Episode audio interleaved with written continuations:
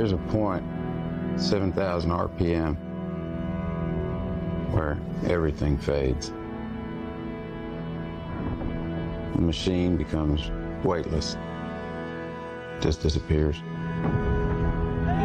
And all that's left is a body moving through space and time. 7,000 RPM.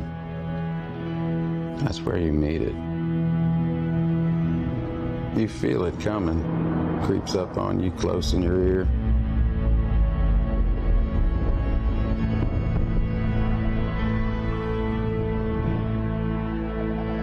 Ask you a question, the only question that matters.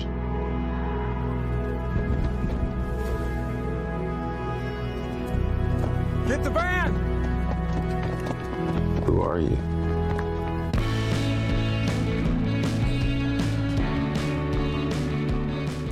What is up, everybody? Welcome back to another episode of the Rotten Potato Podcast, a podcast where four friends sit down and review movies that you absolutely should have seen, but one of us never has. And I am one of the RP boys, Zach. I'm Tyler. I'm Scott. I'm Jake, and we are coming to you from a submarine? Is that where you recorded that?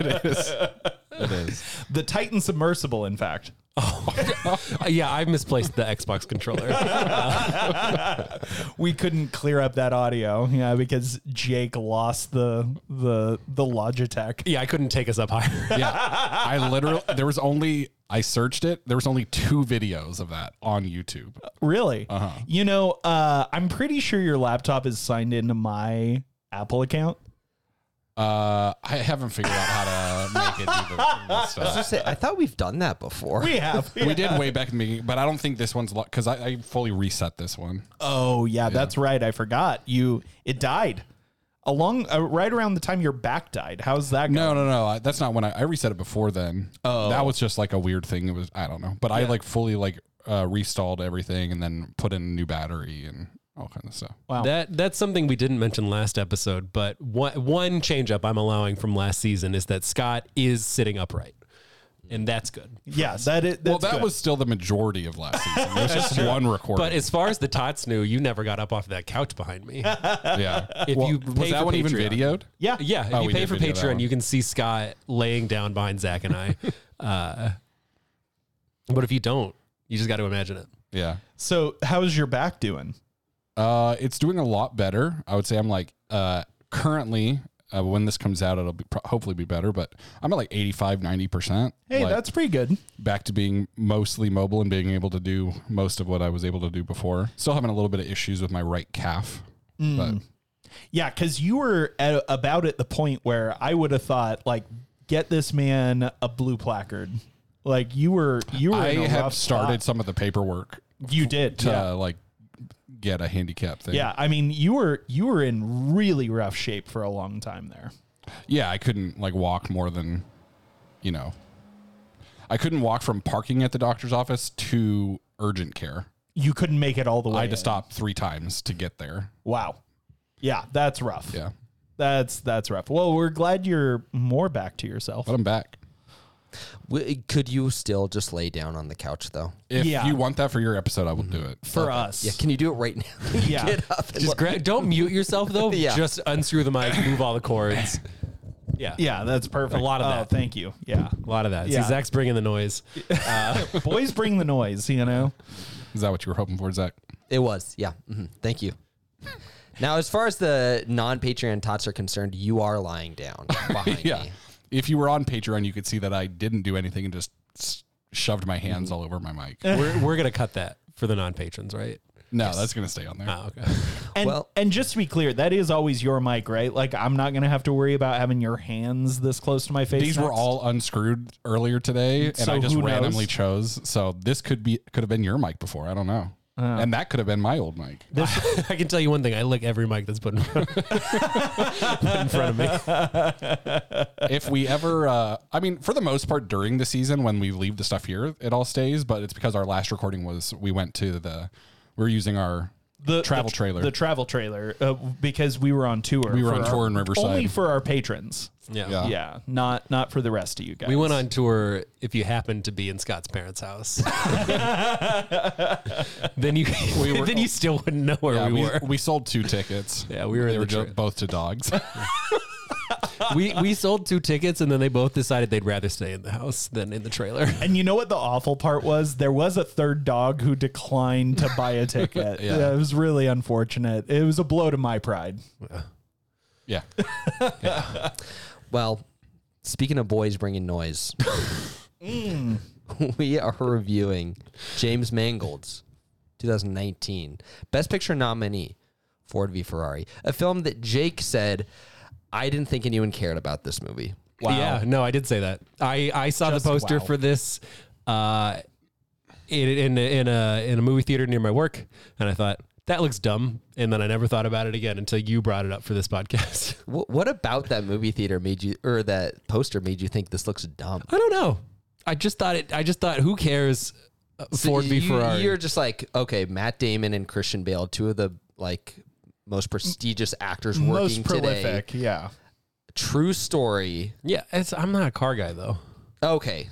So maybe that's why. Maybe that's why you don't like Fast and Furious, too. Yeah, those stopped being car movies at some point. I'm not sure when. We finally got to it. Yeah. After a whole season, we finally put our finger on why Jake doesn't like those movies. He's just not a car guy. He's just not a car guy. That's it. But no, Zach, you're fresh off of... Fast and Furious season, which put strain on our actual friendships. And you thought, we need another car movie. Mm-hmm. Why'd you do that to us? Well, I thought we need a good car movie. Mm. Okay. And so when is that coming? Wow. I hope that's a bit, but we'll get into it. You follow me on Letterboxd, Zach. You know that's a bit. Oh, I didn't see what you rated this. Oh, I checked for you. You hadn't rated Black Hawk Down yet. Oh, yeah. No, I haven't yet. Zach, you obviously nominated this movie, and we don't have to get into necessarily what you thought about it, but I actually was very surprised that you nominated this movie. This would have been one that I would have stolen. I think this was your initial nomination. This was my first one. Mm-hmm. Yeah. But this was also this movie you nominated in the list, and this was one I thought I was going to have to steal. Yeah, I would have been scared if you did. Okay. I thought you would actually, because you went right before me. Right. Yeah. I mean, it was close. I just thought I was going to steal it later. I wasn't expecting you to actually pick this. So just tell us before we jump into some of the facts, why pick this movie? Well, this is a movie that I really like. And I saw this back in 2019. And actually, I saw this movie twice in theaters. And I don't often see movies multiple times in theaters, at least at this point in my life. I remember when I first watched it, I mean, I was excited about this movie. I saw the trailer. I thought it looked good. James Mangold is a director that I think is more often not pretty solid, and it stars 2 actors that I really like. But I mean, on the record, I'm not a car guy. I really am not. I didn't really know anything about this story. But I figured that I would like it, and I went into it and I liked it quite a bit more than I thought that I would. But I don't think you need to be a car guy to really appreciate this movie. In fact, I listened to an interview with James Mangold earlier, and he himself is not a car guy, but he was really attracted to this story. I think this is just a really well-made movie. And I guess if you want to categorize this as a sports movie, I do typically really enjoy sports movies, even though I'm not much of a sports guy myself. And so I think in a lot of ways, this is just a really easy to enjoy, very well-made film. And I'm excited to get into why that is, or maybe why you guys feel like it's not. But yeah, overall, I just think this is a good movie. And this, I'm blanking on what it is, but I'm pretty sure this is our second Mangold film, right? You know what? I don't know. Okay. I don't know off the top of my head. I can't think of what other one that we've done. Yeah, 310 to Yuma. Also with Christian Bale. I forgot that he did that one. Yeah. So that was how Christian Bale got attached to this, was because of Mangold having worked with him in 310 to Yuma. And Christian Bale said, well, liked working with him once before. Let's try it again. Scott, do you want to hit us, speaking of that, with a little bit of just the facts about this movie? Yeah. As we've already said a couple times, this was directed by James is it Mangold? Mangold. It was written by Jez Butterworth. That's a fun name. Wow. And John Henry Butterworth. And then Jason Keller. Released November 15th, 2019. Runtime of 152 minutes. Rotten Tomatoes gave it a 92%. IMDb gave it an 8.1. Box office of $226 million on a $98 million budget. So it's a 2.3 return. It won 2 Academy Awards for Best Editing and Best Sound Editing. And then it lost 2 other nominees, one for Best Picture and one for Best Sound Mixing. So Mrs. Butterworth wrote this? I'm sorry. That's funny. But this and Black Hawk Down won the same awards. Oh, yeah.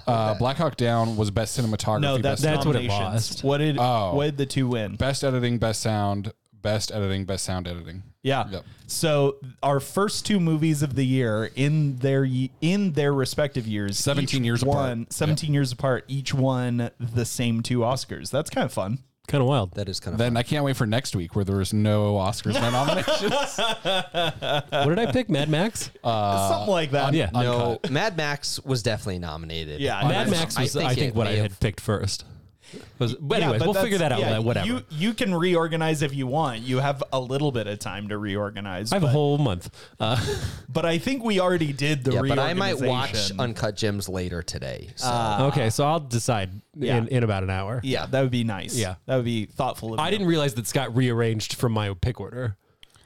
I just put them all. I didn't do anyone's in their pick order. Yeah, he just created a possible list. A draft order. I even texted that and said, if you want to rearrange them, go in there. I don't know. Maybe I wasn't looking at that. I liked his draft order, so I left it. But if you want to make it... I haven't looked at the sheet since then. I open up Google Sheets about 3 times a day, and that's to track every time I poop.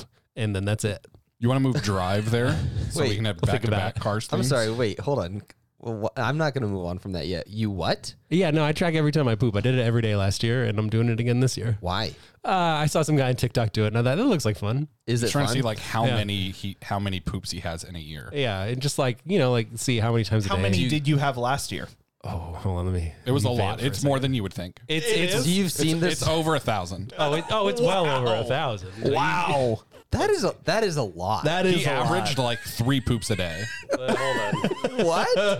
I didn't think that this was going to get... too much, I think. Let's see. No, 3's fine. 3? Are you sure it is? I averaged 3.2 poops a day. So over 3. Are you?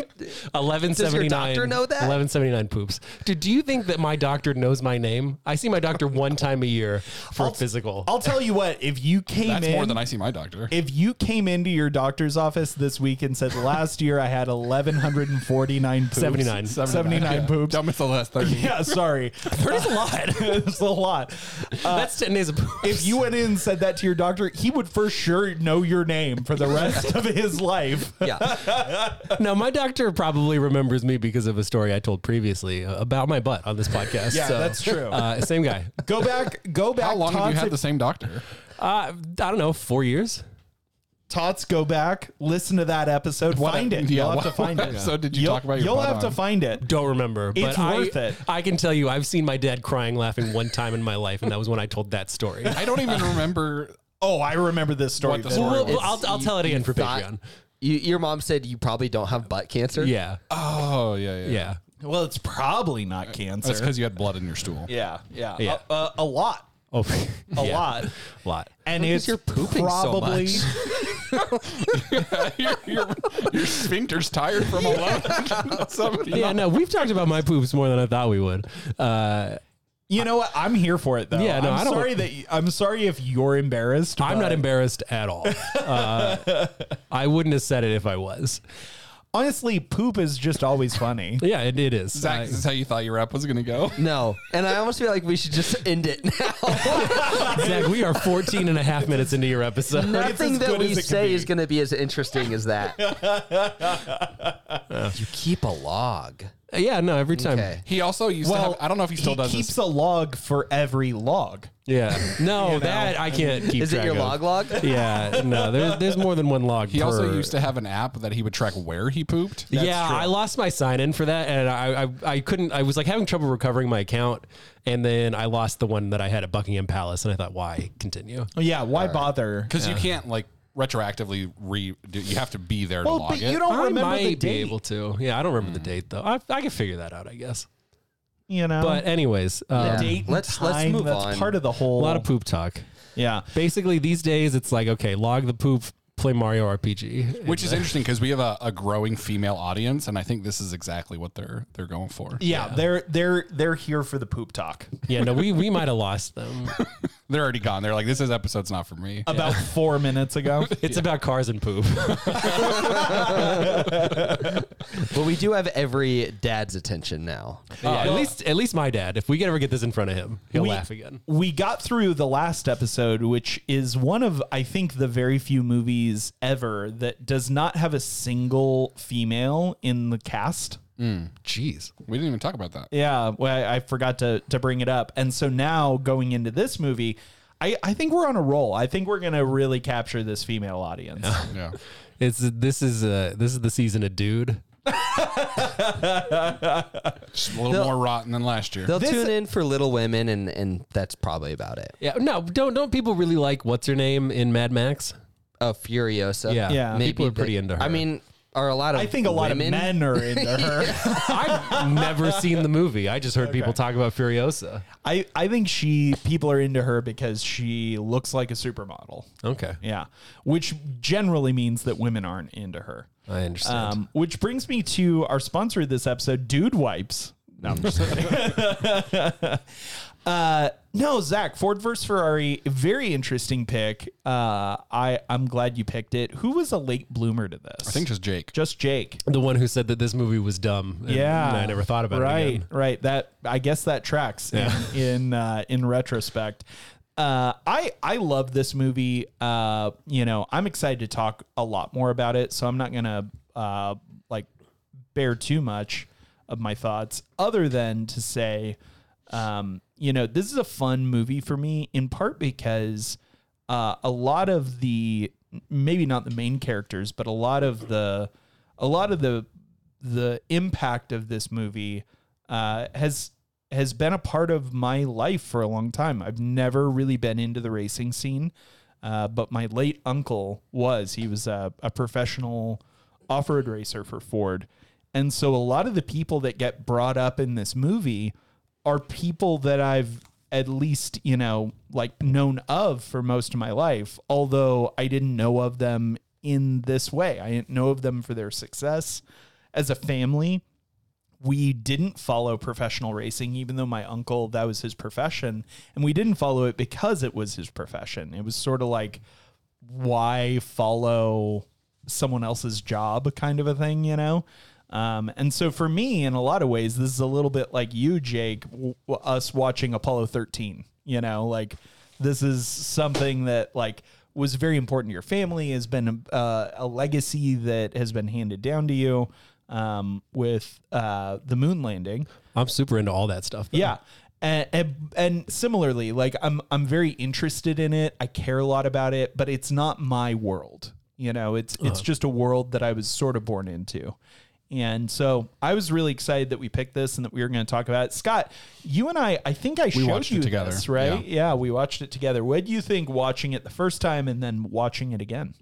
Yeah, I would say I had a whatever experience my first time watching it. I think I maybe moderately better experience this time. I don't know. I think a lot of great things about it. I think it deserves the awards it got. And I can't put my finger on why I feel the way that I feel about it. For me, it's almost like it's just lacking a je ne sais quoi type thing. Mm-hmm. And I don't know what that is. Right. Je ne sais quoi. I'm actually pretty interested in how you guys talk about it to maybe you could talk me up. I don't know. Because great acting, great film editing, some of my favorite actors, from afar, I should really like this movie, but my experience of it wasn't there. This is like me and Wes Anderson. Maybe a little bit. Yeah. Should like it, and you just don't. So I understand. Yeah. Zach, what do you think watching this back again? I still liked it. I think this might be my least favorite time watching it, actually. Really? Yeah. And I think I'm still kind of trying to like process why that might be. I think part of it was I may have kind of built it up a little bit over the years, just like when you see a movie and you really like it and you're really kind of surprised by how much you like it when maybe you weren't expecting to like it as much as you did. And so then every time you think back, you think like, oh yeah, that's an awesome movie. It's really great. And then you watch it again and you know, maybe it hasn't like quite lived up to the hype that you've kind of built up in your head. I think that part of it, I think this is a legitimate thing. I think that this movie maybe suffers not watching it on the big screen, because I remember watching it, like I said, I saw it twice in theaters, and both times thinking this is a really exciting movie, and I remember being like really excited by the racing scenes and feeling like that was really like flooring and really thrilling, and I didn't really, I still did, but I didn't feel it to the same extent watching it just on my normal TV at home. So I don't know if maybe that's part of it as well. I feel like I kind of felt the length a little bit more this time, but overall I still really like this movie. Like I don't think that it really drags very much. I still think that this is a really interesting story, has a lot of actors that I really like, not only just Matt Damon and Christian Bale, but some of the supporting cast, John Bernthal, an actor that I'm always really excited to see. Tracy Letts, I really enjoy. Josh Lucas is another one. I think that this is just, it's just a good movie, and it was really interesting to listen to James Mangold talk about the kind of movie that this is and the kind of movies that he likes to make. He kind of compared himself to different directors when he was first starting out. Quentin Tarantino was the one that he brought up that was making his first movie when James was kind of making his first movie as well, and how Quentin came in and made such a splash, and a lot of directors wanted to start making movies just like Quentin. And James was never that kind of director, and he made, the way that he described his films, really earnest. They're not cynical. They're not winking at the audience at all. They're just really earnest, straightforward dramas, and how those kind of movies are becoming less and less prevalent. Especially movies on this scale. And one thing that he said that was really interesting is when he got this job, his agent told him, enjoy this because it's going to be one of the last types of movies like this that you're ever going to make. And by that, he meant it was non-IP, big screen into this scale and budget, just adult drama. With action as well. And it was really interesting to hear him talk about his relationship to action movies, because he's also made some IP movies, like he made Logan, a movie that a lot of people think is one of the best superhero movies of all time.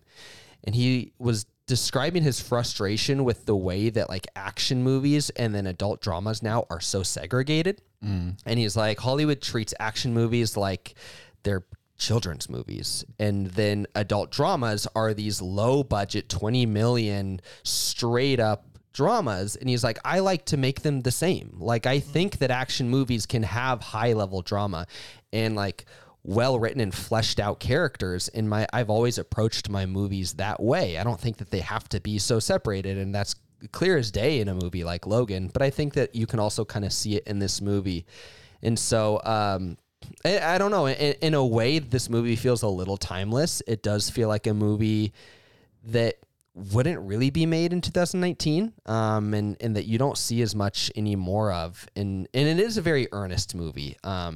Maybe at times it feels like a little cheesy, or a little unrealistic. I don't know. Like, I think there was a couple times where I felt like, I thought to myself, like, some of the dialogue feels a little cinematic, you know, maybe not very realistic.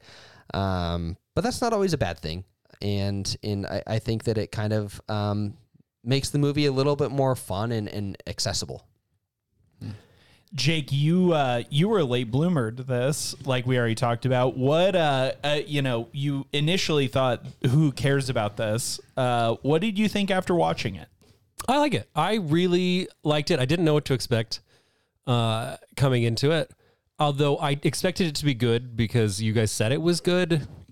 I just didn't think it was that famous or whatever. But maybe I guess I'm wrong about that. But I liked it a lot. I like sports movies, and yeah, I guess this is a sports movie. I don't think I think it is. Yeah. And so like, I'm also not a big sports guy, but I do like sports movies. Like, I've seen I think cricket is the most boring game in the world. I've seen 3 cricket movies. Wow. And honestly, I liked all of them. So, you know, like something about the genre gets me. But I really enjoyed it. And I don't know what I was expecting, but I was into it the whole time. And it makes you mad in the way that only a true story can, where like, it's so unsatisfying at the end of the movie, but it's not, I don't know. I was mad. I was unsatisfied, but I don't think that was necessarily a bad thing. But I was so annoyed by the end of the movie. I was like, oh man, I hate this so much. But yeah, the only reason I hated it so much was because I cared so much and I was so into the movie. Right. Because it's not a happy ending. No. Yeah. And it's not. And I did not expect it. I mean, I guess, yeah, we'll do spoilers. I didn't expect him to die at the end of the movie. Sure. I didn't know anything about the story. Right. But I thought the end of the movie was going to be him losing. And that's not even like a super tragic ending. It's just infuriating. Like, it's just, I was so mad. But it was just because I was so invested and so engaged the whole time anyways. Yeah. Yeah. The story itself is just a frustrating story. Yeah. Yeah. Yeah. I think that's valid. Scott, well, did you, we talked about your sort of initial take. Did you have a different experience watching it this time, or was it just about the same as your first? I would say I probably appreciated some of the more like technical things this time, as my palate has perhaps like shifted a little bit in the last 5 years. But I would say it was still kind of like lacking with something. I think unsatisfied. And maybe that's just what it was supposed to be. But like, yeah, I didn't walk away feeling good about anything. I didn't like walk away like feeling like, oh man, I can't wait to watch that again. Like, this is a movie I probably would only return to if someone else was like, man, I really want to watch this. Yeah, I don't know. It was just kind of lacking something for me, but I don't know what it is. I think, yeah, unsatisfying in a way that I would only forgive a true story. If this wasn't a true story, I would be furious. Oh yeah. I would hate this movie. Absolutely. I would walk away and be like, why did I watch this? Yeah, I agree with that. Yeah. That I completely agree with that. Yeah, the story is sucky. Yeah. Like, I just hate Josh Lucas in this movie. Here's the thing. It's a beautiful, powerful story. And I think I think this is one of the great American, and when I say American stories, what I mean is like the story of the American dream. And I don't even mean that for Ken Miles in particular. I think I mean that for the whole team that, put together this car that really just was unprecedented. And the crew that made that happen and made that possible, I think is a great story of American ingenuity and a great story of American, willingness to buck the system and think differently. And, I think that's really beautiful and incredible. And I do think that story, the American story, is the story of a melting pot of people, not necessarily being all Americans. I think about even Oppenheimer that came out this year. I think that's a great American story that involves so many not American people. And I think that is the truly great American story, is where we can look aside certain differences in order to accomplish a common impossible. And so I love this for that, but it is just a legitimately unfulfilling, it's a story about real loss, and it's a story about real sacrifice. And that's sometimes hard to love and hard to connect to and hard to, feel warm about. There is a warming effect of other people's sacrifice, but you also just feel the depth of their sacrifice, and that's not a fun feeling. Yeah, and in some way, like, there was a sacrifice, but it was tricked into sacrificing more than you thought you were doing. Totally. Like I felt tricked as the audience. Like, I was furious. I felt tricked and betrayed. Not just as much as they did, but yeah, I felt it. Yeah, and that's unsatisfying. That's infuriating. It is. Yeah. It'd be one thing if he knew what he was getting into and you're like, wow, he didn't win and that sucks because I wanted him to win. But then to have it he was truly laps ahead yeah. and had the perfect lap. You know, I love that moment that his boy, you know, all those thousands of miles away, like just watching TV, just that moment where he says it, that was the perfect lap. You know, the thing that his dad was chasing, and in so many ways he won, but in some of the most historic ways, his loss held instead of his win. And that is just infuriating. Mm-hmm. Yeah. What do you guys think about Christian Bale and Matt Damon in this movie? Well, if you don't mind, actually, I wanted to hear Tyler, because I know that you said that you love this movie. I was curious if you had a little bit of a different experience approaching this movie this time for the podcast, if you noticed anything differently or felt differently at all. You know, I've seen this movie since 2019. I've seen it several times because I really loved this movie immediately. And I think I loved it immediately, mostly for nostalgic reasons, because there were a lot of things about this that were very close to my family. And I remember my uncle was still alive, you know, when this movie came out, and he and I spoke about it, and he had, you know, talked a lot with a lot of the people that he knew, some of which, you know, their names are used in this movie. And, you know, I got the opportunity to speak with Bill Ford, who's the nephew of the Deuce in this movie. So they share Henry Ford as their ancestor. Bill Ford, who today is the president of Ford Motor Company, he's the great-grandson of Henry Ford and the nephew of the Deuce. And, you know, he even shared, you know, there were elements about this that were... you know, he felt like one-sided, but he understood, I think, why the perspective that was used was a valid perspective of the events at the time. Like, I think he felt like, you know, the Ken Miles and the Shelby perspective were at least honest for how they probably felt at that time. It may not be, you know, from the Ford family's perspective, like the most honest for their perspective, but they felt like it was, you know, it was true enough for what they must have felt at the time. Of course, Carroll Shelby's gone, and we know that Ken Miles is gone. He dies at the end of the movie, but yeah, it was honest enough. You know, and it was honest for a certain perspective. It's a mature way to look at the movie. Yeah, I think so too. I really agree, and I really appreciated his candor, while also feeling like his uncle, who he grew up, that's his uncle. Like, he grew up with this man, and that's not quite how he was, you know, and you know, some of these instances they did kind of shake out like that, but that's not what was really going on behind the scenes. You know, there was more to the story.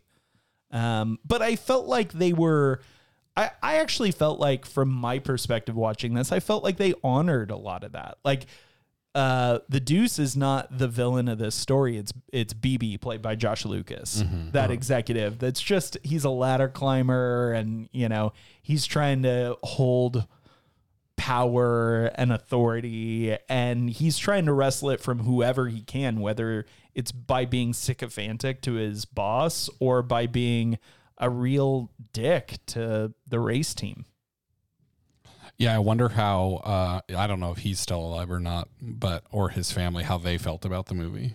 I don't think, probably very, very happy about it. Yeah, I'll be honest. I don't imagine. I think he's one of the more hateable characters I've seen in a movie.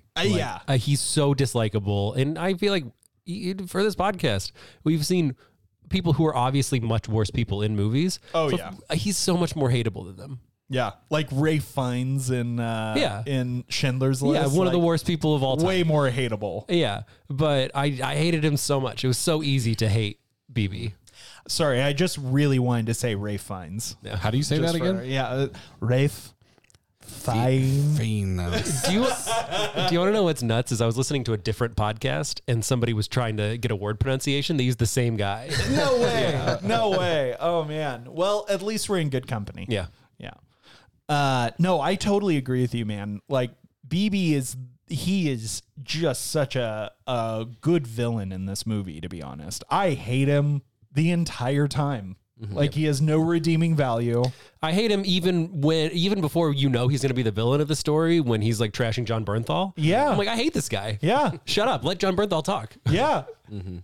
I feel like Josh Lucas is always that character though. No, that's not true. What are some of like his roles where he's not like the sports movie, the basketball movie they did, the girls basketball team. He was a girls basketball coach. He went to coach a team in Texas. College team, college basketball that was entirely African American, and that was Glory Road. It was unheard of at the time. He was basically the white Denzel of Remember the Titans. Mm. It was it was a Disney sports movie, just mm-hmm. like Remember. Like it was just 1-to-1. You know, I like Glory Road. I think it's a good movie. I don't think it's a movie you absolutely should have seen, but if you haven't seen Josh Lucas in Glory Road, give it a shot because he is the good guy in that movie. He's in Sweet Home Alabama. He's the bad guy in Sweet Home Alabama, though, isn't he? Is he? I thought he's like the... He's the main character. No, I thought he was the boyfriend that she like goes to Alabama to get away from or something. No, that was Patrick Dempsey. Yeah, McDreamy. Oh, McDreamboat. Yeah. Josh. I think she ends up with Josh Lucas. Right? Yeah. Okay. I do like him in Sweet Home Alabama. Yeah. I haven't seen Sweet Home Alabama all the way through. I don't think he's in A Beautiful Mind. That's a movie you absolutely should have seen. Which he wasn't a super likable character in that. Well, but I feel like he ends up being like. You find out later that they were friends. Yeah, right. But the way he was portrayed the whole time, 90%, he was portrayed as not a friend. Yeah, kind of. We had that conversation on that podcast. He was also in American Psycho. He definitely doesn't play this kind of character in that movie. Right. I like Josh Lucas. He's a good supporting actor in my opinion. But I mean, I agree with everything you guys are saying. Regarding this movie, he's a very hateable character. How'd you guys feel about the portrayal of Henry Ford II? Tracy Letts' portrayal. I mean, I really loved him. He felt like his nephew, Bill Ford, kind of shared with me that he didn't appreciate the portrayal of his uncle being easily manipulatable, which I see in this movie that, he does seem very manipulatable by BB at least. And I understand that take. Like, I get it. Like, yeah, I think they did portray him that way, but I didn't necessarily feel that from watching it. I felt like he was a very good, I think it was a really good portrayal of someone who is trying to honor this really unique family legacy. Mm-hmm. Like, there aren't many families in America that are like the Ford family where, like, Ford is just... Mm-hmm. It's almost synonymous with America, along with other companies. It's not like they're alone in that, but they like Ford is a very American company. It's a very American institution. It's been around for all this time and it's still being led by one family. Like that's very unique. That's a really unique story. And I felt like they did a good job with Betts. Let's showing that side of the deuce of Henry Ford II that was, trying to be a good businessman, but also really trying very hard to like live in very big shoes. Mm-hmm. And I thought you did a good job of that. I don't know anything about Henry Ford II, I thought he was the grandson of Henry Ford? Ford.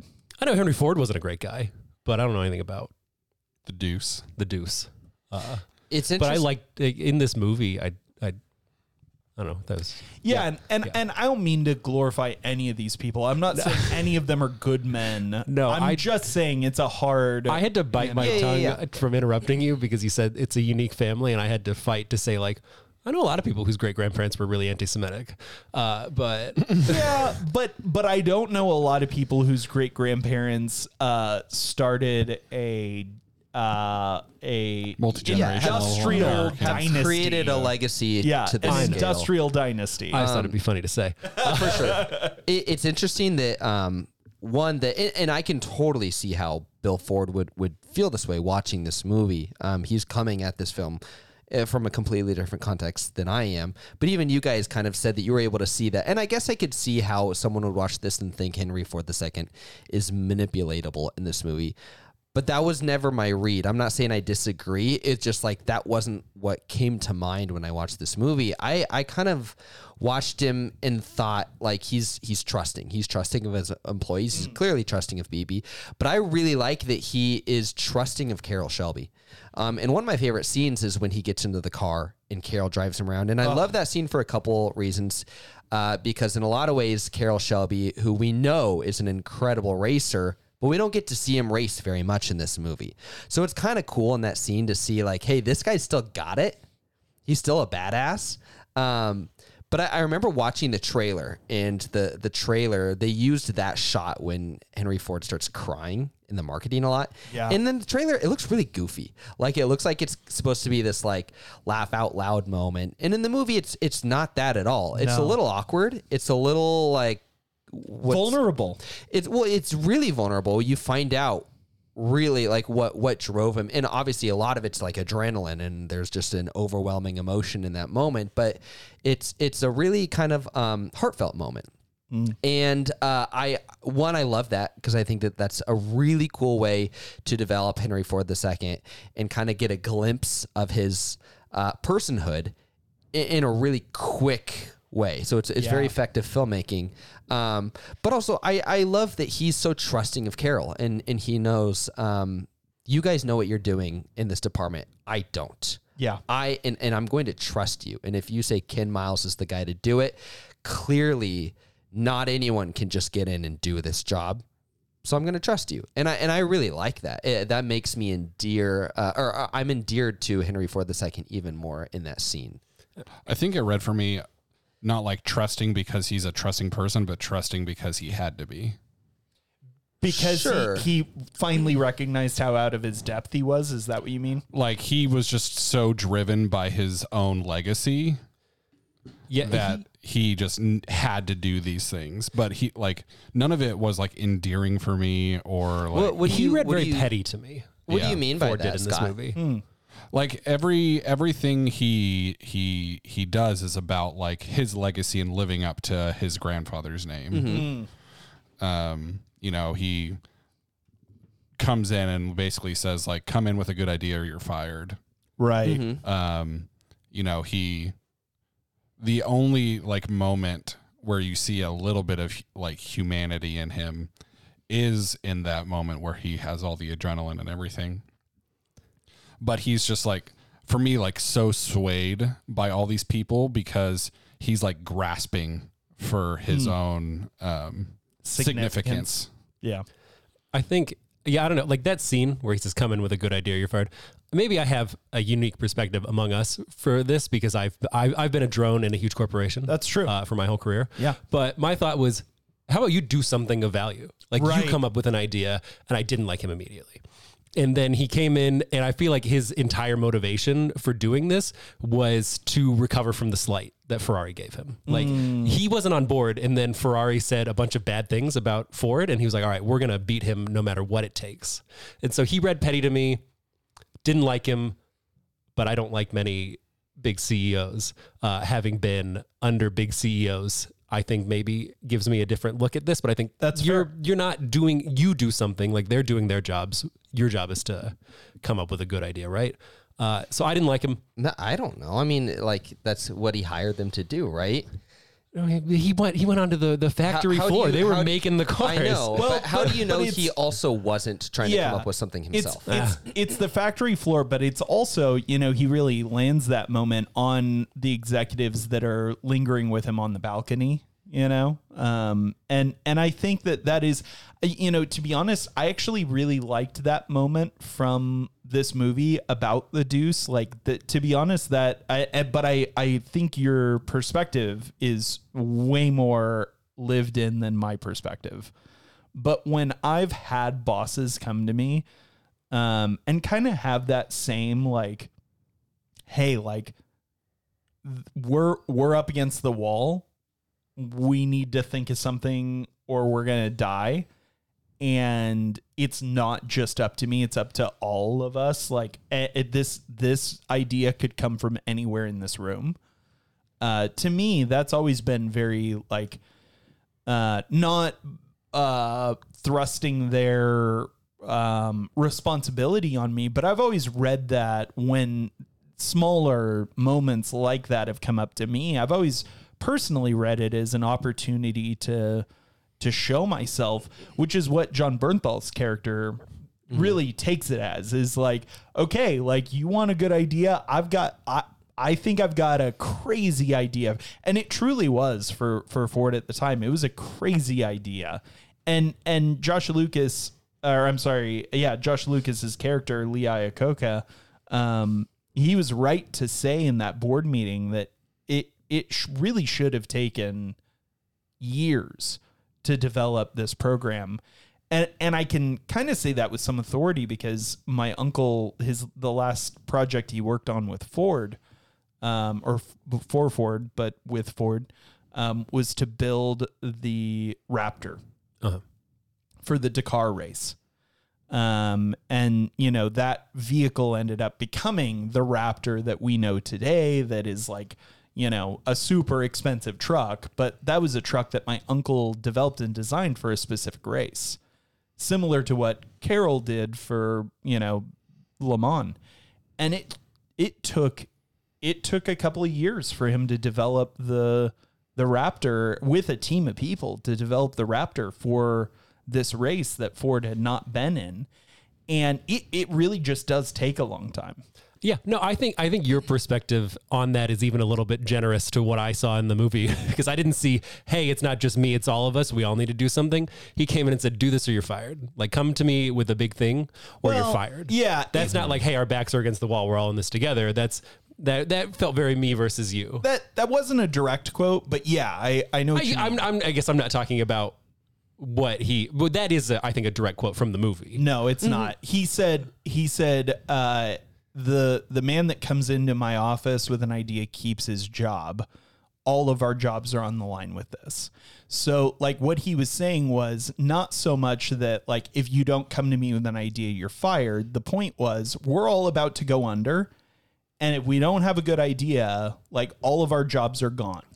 So the person who comes into my office with an idea keeps his job was saying like, you're protected from downsizing if we have to get there. But they were on their way to significant layoffs and downsizing because the company wasn't performing. And so it was like, hey, look, like we're all at risk of losing our jobs. If you come to me with an idea, I promise you your job is safe because you came to me with an idea. But we're all at risk of losing our jobs right now. And if we don't come up with the next idea to keep us on the map, we're not going to exist tomorrow. And that was the speech in the movie and in history. That was the speech.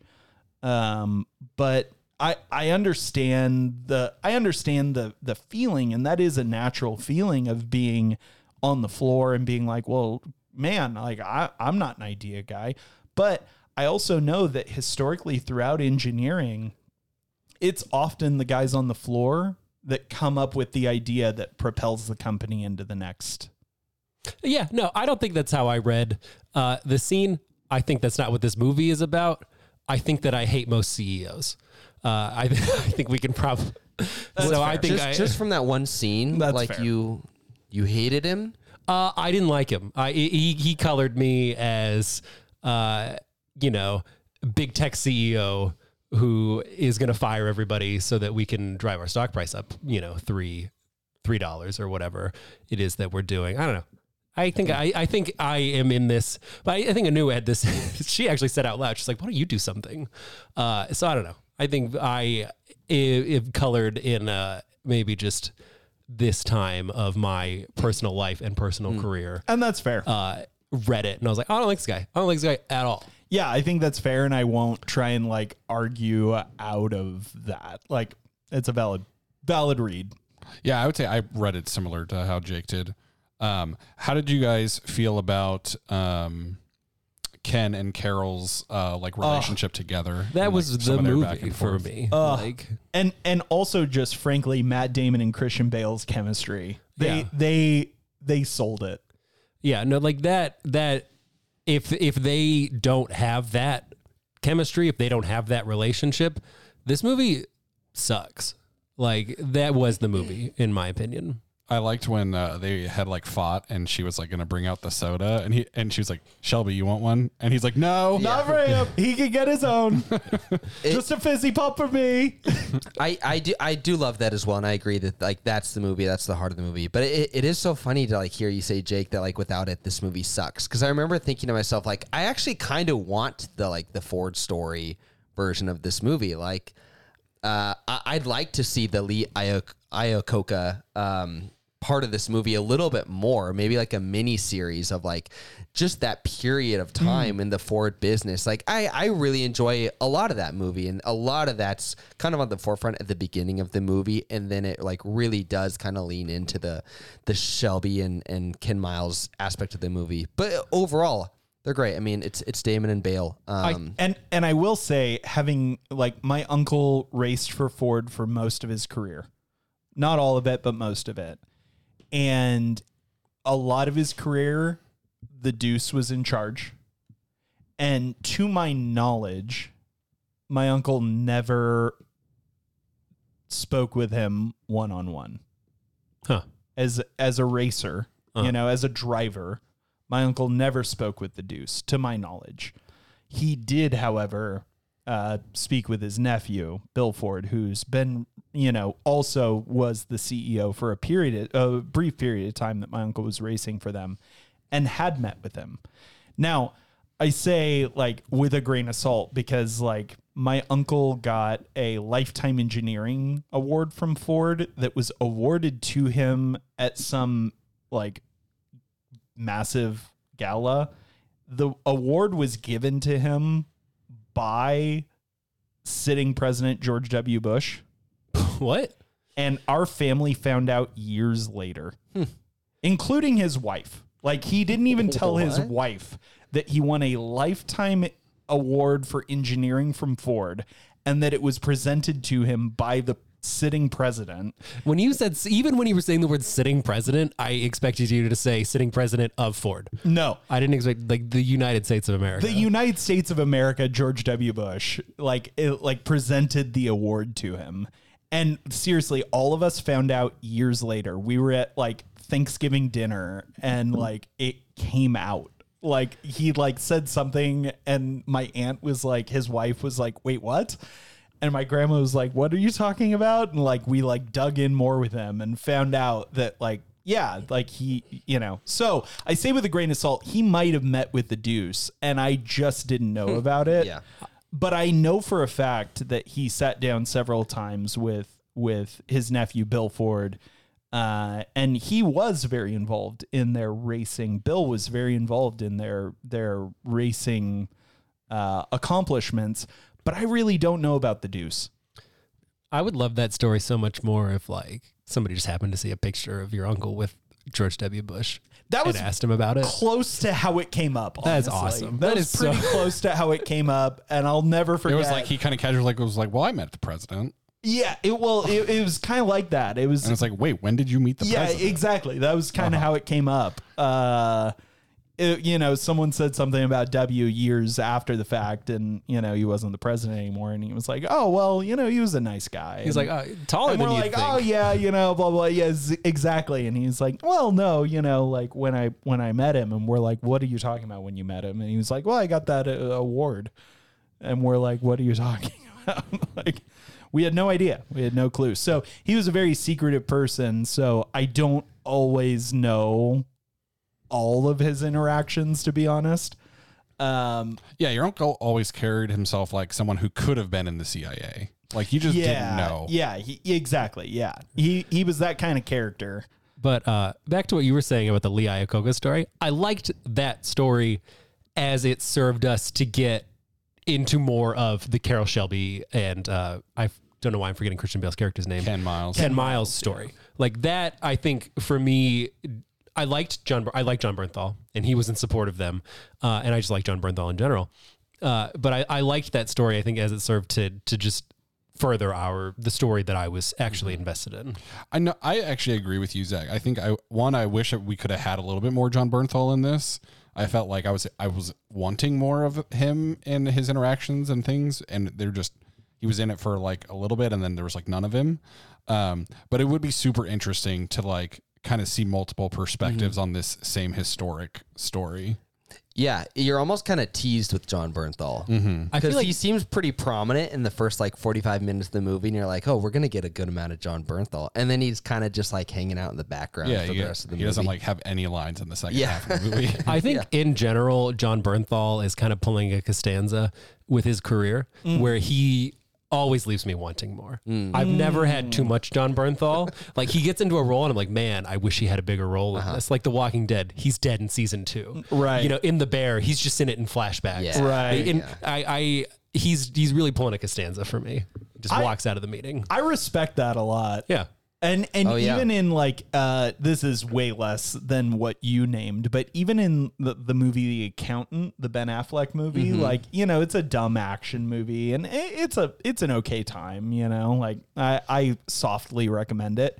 But John Bernthal's the best character in that movie, and we have so little screen time of him, you know, but he's the best character. You're right. He kind of picks and chooses the best characters. Yeah. He's like a really good character, and you're always like, man, I could have done with more of that. I could have done with more of him on screen. And he just I think it's smart, because if I see John Bernthal, I think I don't get enough John Bernthal. I'm going to go see that right now. Yeah, absolutely. Absolutely. It's in service of him as an actor, but it's also in service of the film. Yeah. What did you guys think of, let's just talk about Matt Damon specifically. What did you guys think of him in this movie? I think I was thinking about this in light of, did we have a conversation recently about how I think it was when we did The Departed, about how like Matt Damon, I think somebody said he was a better actor than people give him credit for. And I thought about that in this movie. I was like, I really like him in this movie, and I feel like he has a lot of range, and I can hate him and I can really like him, and whatever it is that he wants me to, the movie wants me to feel about somebody, he can make me feel about that person. I think he did a good job in this. Honestly, I feel like we're in the golden era of Matt Damon from Interstellar on. Okay. Till today. Yeah. Like, I feel like Matt Damon is working more than most actors today. He works a lot. Everything that he does, everything that he chooses to be involved with, I like. And similar to what you were talking about, Bernthal, like sometimes he comes into, like in Inception, for example, he comes into the movie, and Nolan had told Damon when they sat down together, he said, you know how they say there's no small parts, only small actors? And Matt was like, yeah. And he's like, this is a small part. there are small parts. This is a small part that I'm pitching for you. But Matt took it, and I thought in Inception he really delivered on that small part. He's my favorite part of that movie. Mine too. Yeah. And around the same time, The Martian comes out, and The Martian is phenomenal. Wait, I mean, who is Matt Damon in Inception? Interstellar. Oh, I'm sorry. That's why I pulled out my phone. Yeah, I googled Matt Damon Inception. My misspeak. Interstellar. Okay, I remember Matt Damon in Interstellar. I was like Chris Nolan. Yeah. Also Chris Nolan, but I knew exactly what you were talking about. I was like, did I miss something? No, that was my same thing. My tabletop's still spinning. Yeah. My verbal typo. Sorry about that, guys. But yeah, in Interstellar, he's terrific in Interstellar. And, like, I really think this is the golden age of Matt Damon that we're living in right now. And I think Ford v. Ferrari is a phenomenal entry for him as being a really likable actor, a really talented actor that can also step into something that is not quite wholly him. Like, I met Carroll Shelby. And Matt, I mean, that's not a lot of interaction with Carroll Shelby, but it's more than most viewers. It almost kind of feels like your uncle just telling us right now that he met the sitting president. A little bit. Like I have like 45 minutes into the movie. Oh, I met Matt Damon's character. Yeah, I did. Yeah. But it was one time and it was really brief, you know, but like he really did. He captured that brief essence of him so well. You know, like, I don't know what Carroll was really like. Like, I wasn't a friend of his. I wasn't, you know, a family friend of his. Like, but I met him once, and that's how he seemed. And you know, one of the things that I'm sorry, Jake. No, keep going. I'm just thinking about what you were saying. Yeah. But. One thing that I really love about this movie that I feel like Matt Damon really captured well is knowing people who know or who knew Carroll Shelby. They all say that he was haunted by Ken Miles his entire life. That when he died, every time Ken got brought up, he kind of got choked up. Like he didn't, like that was it. It was kind of like a, you know, and I didn't know the story of Ken Miles, to be honest. When I met him, I was a young kid. I was probably 12 or 13, I think, when I met him. And, but I knew he was an important person for engineering of vehicles, you know, that's what I knew about Carroll Shelby.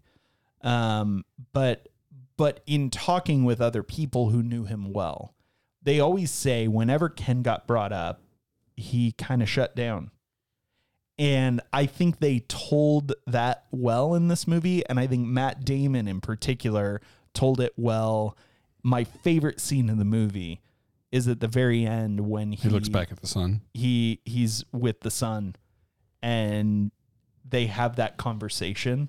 And I think that was the best Matt Damon delivered in this movie was in that scene when he's with the sun and the sun says, you know, he says, you know, Ken was, and he can't quite find the word. And the boy says, Peter says he was your friend.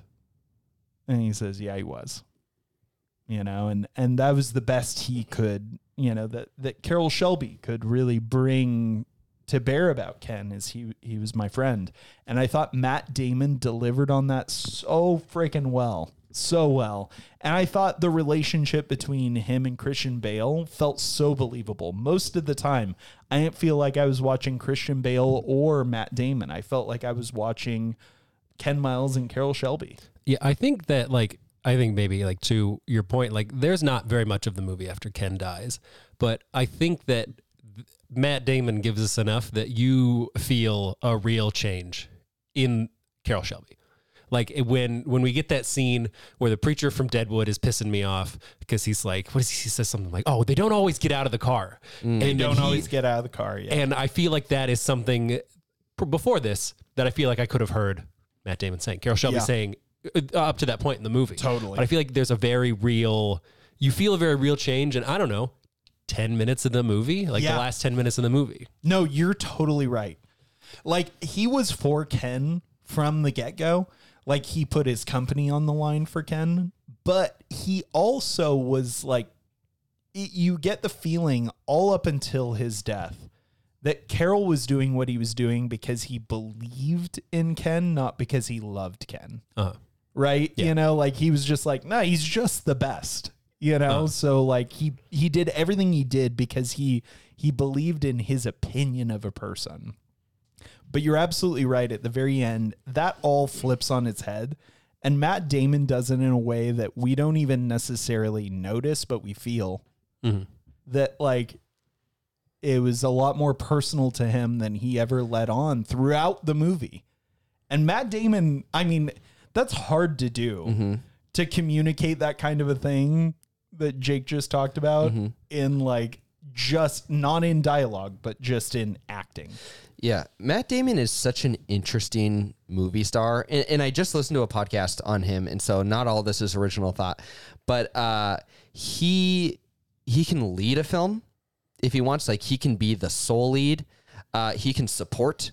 Like, it kind of feels like he does in this movie, or like in Oppenheimer. He can cameo. Like, he can kind of do everything. And I think what's really interesting about Matt Damon, I think that I kind of talked about this a little bit on The Departed, is that he can play characters that feel like so familiar, like people that it feels like you've met in your day-to-day life. Whereas like Christian Bale or like an actor like Leo, I feel like a lot of times, more often than not, they're playing like really larger than life characters. Even Ken Miles feels a little larger than life. He kind of feels a little more animated than everyone else in this movie. And if you ever met like a Christian Bale or like Leo character in real life, you'd never forget meeting that person. Whereas Matt Damon, it's always like, yeah, I've met people that resemble Carroll Shelby, or like I've met like this cocky, hotshot, annoying guy like his Departed character, or I've met like a dweeby lioness, you know, and he's able to do that really well, but he's able to do it all across the spectrum, where his character in The Departed is drastically different than Carroll Shelby or Linus or Will Hunting or whatever it may be. Like, they're all people that feel so realistic that you could interact with on a like in your day-to-day life. But they can be annoying. They can be extremely likable. They can be weird. They can be popular. They can command a room. They could be the biggest loser in the room. And he can kind of do it all and kind of disappear into his role as he wishes, or stand out and be this commanding presence like he is in Born Identity. You know, it's really interesting. And I think I was thinking about is what you said, Tyler, really, like, I feel like we're in the golden age of Matt Damon, and I don't even know that I necessarily disagree, but to think that, hey, we're in the golden age of Matt Damon, and Good Will Hunting and The Departed and the Bourne movies and the Oceans movies are all not what you would consider to be golden age Matt Damon is insane. It is. Like that. What a, that's an insane, like, those are huge movies. Huge. And to say that that's not his best work is crazy. And I don't know that I disagree. I think it's insane. You're absolutely right. It's an insane testament to his craft. And I have to think that part of it is it feels like he doesn't have much of an ego when he like approaches these roles or approaches these movies, because he's willing to do like an Interstellar part, you know, and that's not beneath him, or whatever it may be. He can be We Built a Zoo or whatever. He can be General Groves in Oppenheimer, where he's in a movie and he's maybe in an hour worth of a 3-hour film, and he's not one of the top pill. Well, I mean, I guess he kind of is in that movie, but he's not the lead, you know? And yeah, he's willing to trust some of these prestige directors. Matt Damon's crushing it. Matt Damon's crushing it. I really liked Christian Bale as Ken.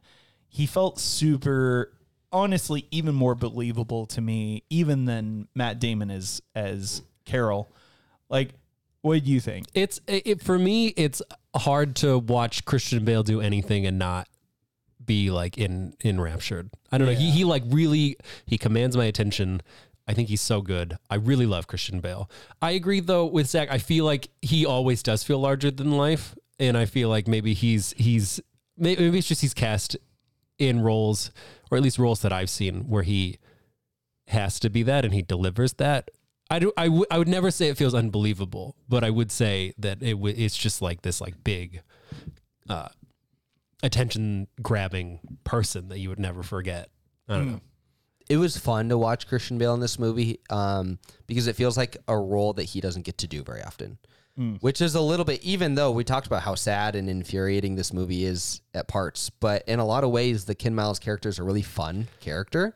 Yeah. He is a very fun person. The story itself isn't very fun, and it's very sad for Ken, but Ken, for the most part, is doing exactly what he wants to do Yeah. And having fun doing it. And it seems like Christian Bale's just having a blast playing this character. Yeah. I think so too. And you know, it reminds me of something my uncle said, when my uncle was inducted into the Off-Road Hall of Fame, Off-Road Racing Hall of Fame. And it was after my uncle had found Jesus. And, you know, he said something really beautiful that I think was very true of Ken, very true of Carroll. And it was something that this movie celebrated that I think is maybe a lost on most of us, you know, the rest of us. And my uncle said, you know, every time I got into that truck, I had to make peace with the fact that I might die. Mm. And that was what I had to do. And my uncle said in his acceptance speech, the secret to being a great driver is accepting every time you get in that this might be it. I might die. And I think that that's such a, like for the rest of us, such a lost, like for any of us getting into a car thinking, okay, I might die just turning on the ignition, for most of us is like, ludicrous. That it's not a risk worth taking. But for some people, it is a risk worth taking. And the reward is eternal glory. You know, the reward is the win. The reward is, you know, having, I guess, Christian Bale make a movie about you. But that's not guaranteed. But what is a guaranteed possibility every time is that you might die. And that's crazy for the rest of us. I think that helps inform me a little bit about the Carroll Shelby character in this movie, because so much, I was so stressed out about his heart condition. Yeah. I was like, stop doing things that raise your heart rate. Don't get into a fight, into a fist fight. Are you kidding me? Yeah. You're gonna die.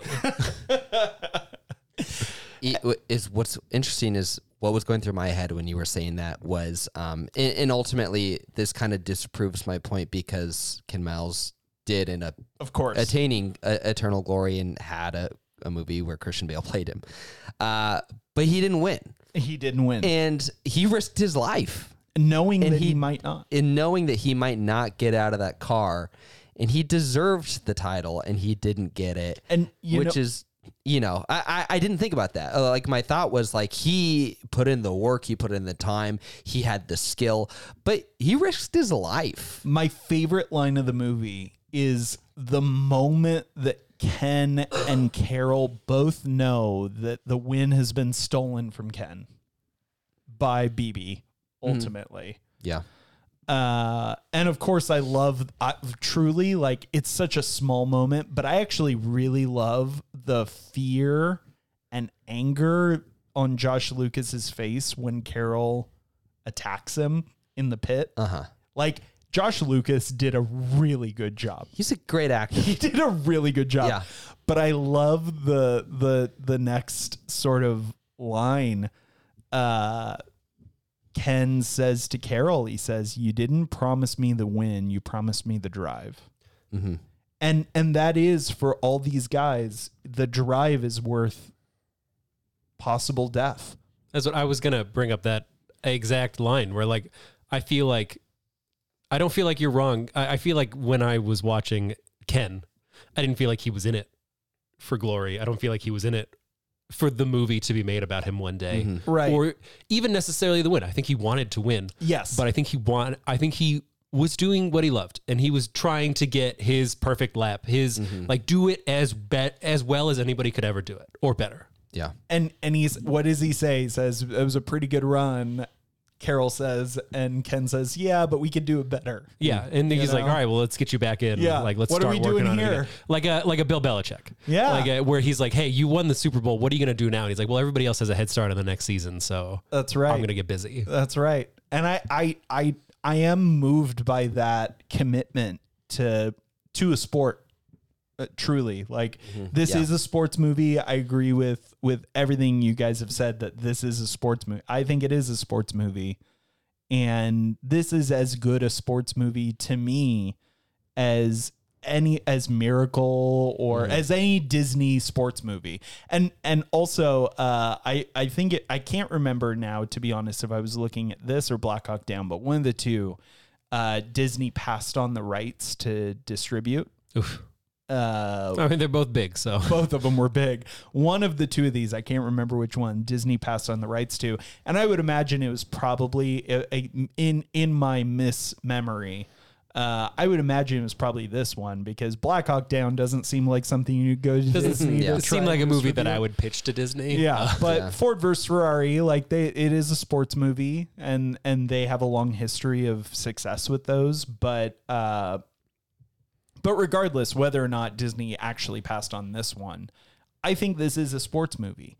Absolutely. And I think that this captures that drive so well. And I love it for that. Yeah, I completely agree with you. And I love the characters that they develop along the way. Mm-hmm. Even the Deuce. I kind of love him. I do too. I really do. Yeah. I kind of love him. What? Jake loves him too. No, I hate him. I know that our conversation's kind of winding down a little bit, but just briefly. We're also over time. Yeah, so yeah. Just briefly, if we could talk a little bit about just the racing scenes or even just the Le Mans race itself. Oh, I loved it. I thought it was really excellent. I was fixated the entire time. It would be very easy for those scenes to be boring. And they weren't. Yeah. Like, I don't watch NASCAR for a reason. I think it's boring.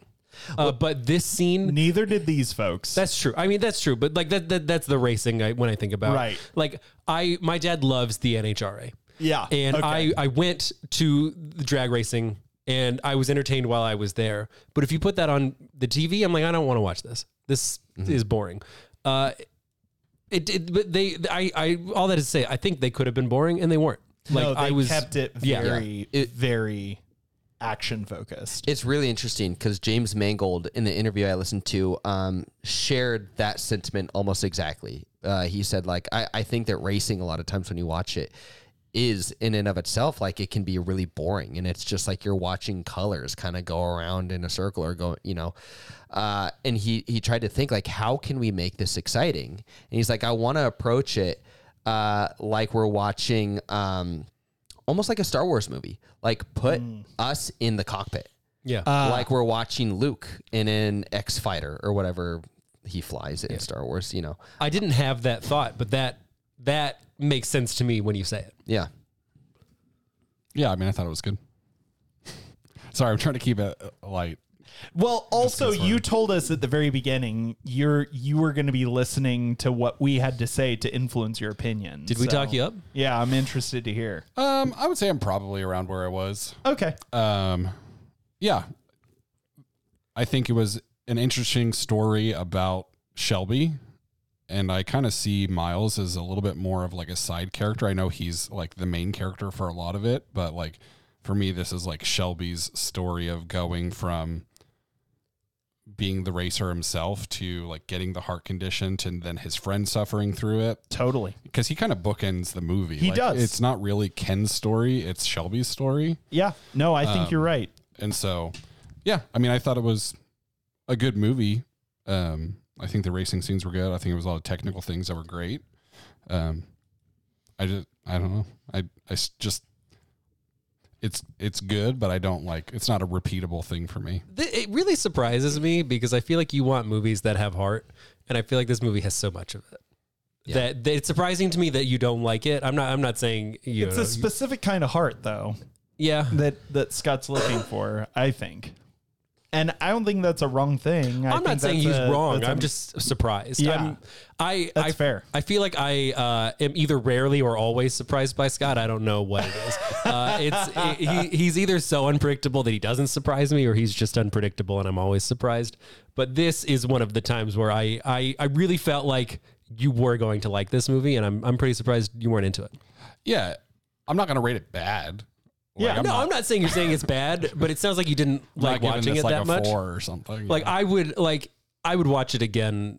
You know, like I will watch it again. I'm not gonna like. Yeah, this, like for me, I could go the rest of my life and not watch it again, and I'd be fine. This movie will go down potentially. We'll have to see. It might have to go down with the exact same asterisk as Ken Miles' win in Le Mans. Mm. You know, where it was like he won, even though he didn't. You know. Yeah, which you bring up Le Mans. I think it was like the European release of this movie. Its title was Le Mans '66, and I think that's just such a better title. It really is. I hate that. You hate that title? Yeah, no. Ford versus Ferrari, I feel like is great, but that's as an American, I want it. Even though I'm very American title. I'm not into Henry Ford, but I'm into the American success story over these Italians. Yeah, like I'm super into that. Well, and coming out of World War II. Oh yeah, beat them again. Just keep beating them. That's one of the reasons that they didn't go with that title for the American releases, because they're like, no one in America is going to know what that is. I had no idea what Le Mans was before I watched this movie. Exactly. Yeah. But now that I know, Le Mans 66 is a cooler title. Yeah. Well, that was going to be maybe the remake will be Le Mans 66 40 years from now. Yeah. That was going to be my question for you guys is, did this at all inspire you to watch a Le Mans race? No. Wow. All right. Well, it did inspire me to maybe watch the Ferrari movie that Adam Driver is in. You should watch that. Yeah. It looked good. I never got around to it. But after I saw this, I was like, I'll probably watch that. Even if you don't care about cars, to be honest, Enzo Ferrari is he truly is a master of his craft. And I think we all should pay as much attention to him as we do. What was the last Adam Driver movie that came out? That was Gucci. I don't think that's what it's called, but House of Gucci. Yeah, I think we should pay as much attention to the Ferrari movie as we do the House of Gucci movie for the same reasons. I don't even know what House of Gucci movie is. Lady Gaga was in it, I think. I'm not asking for an explanation. All right. I think we need to wrap this one. Yeah, we're pretty over time. So, Zach, what do you say we put this one to bed? Yeah, let's do it first. I'll give this 8.3 really fast cars. That's a lot lower than I thought you were going to give it. Yeah. It's lower than I thought, too, to be honest. I went into it thinking this would be like an 8.6 or so. And like I said, I enjoyed it a little bit less than the last time that I watched it. Interesting. I'm going to give this an 8.1. Jake? 8.1 what? Dead dads. Jake? Sorry. Peter. I'm going to give this an 8.5 wrenches thrown at Matt Damon's head. Ty? Yeah, I'm actually going to give this 8.7. I don't know. British people beating American drivers. So this comes out to an 84%, which puts it at movie number 38 out of 161. Once again, Rotten Tomatoes gave it a 92%, and IMDb gave it an 8.1. So we're more in line with IMDb than Rotten Tomatoes. Yeah, I think we were. I would say I think we're shy by a couple of points on this movie, personally. I think it's fine for me, but yeah. Jake, next week, are we going to the movie that's on here? Or no, we're going to Mad Max Fury Road. I wanted that to be my season opener. Okay. So we're taking that one. All right. I'll rearrange the sheet, but that's the one you should watch.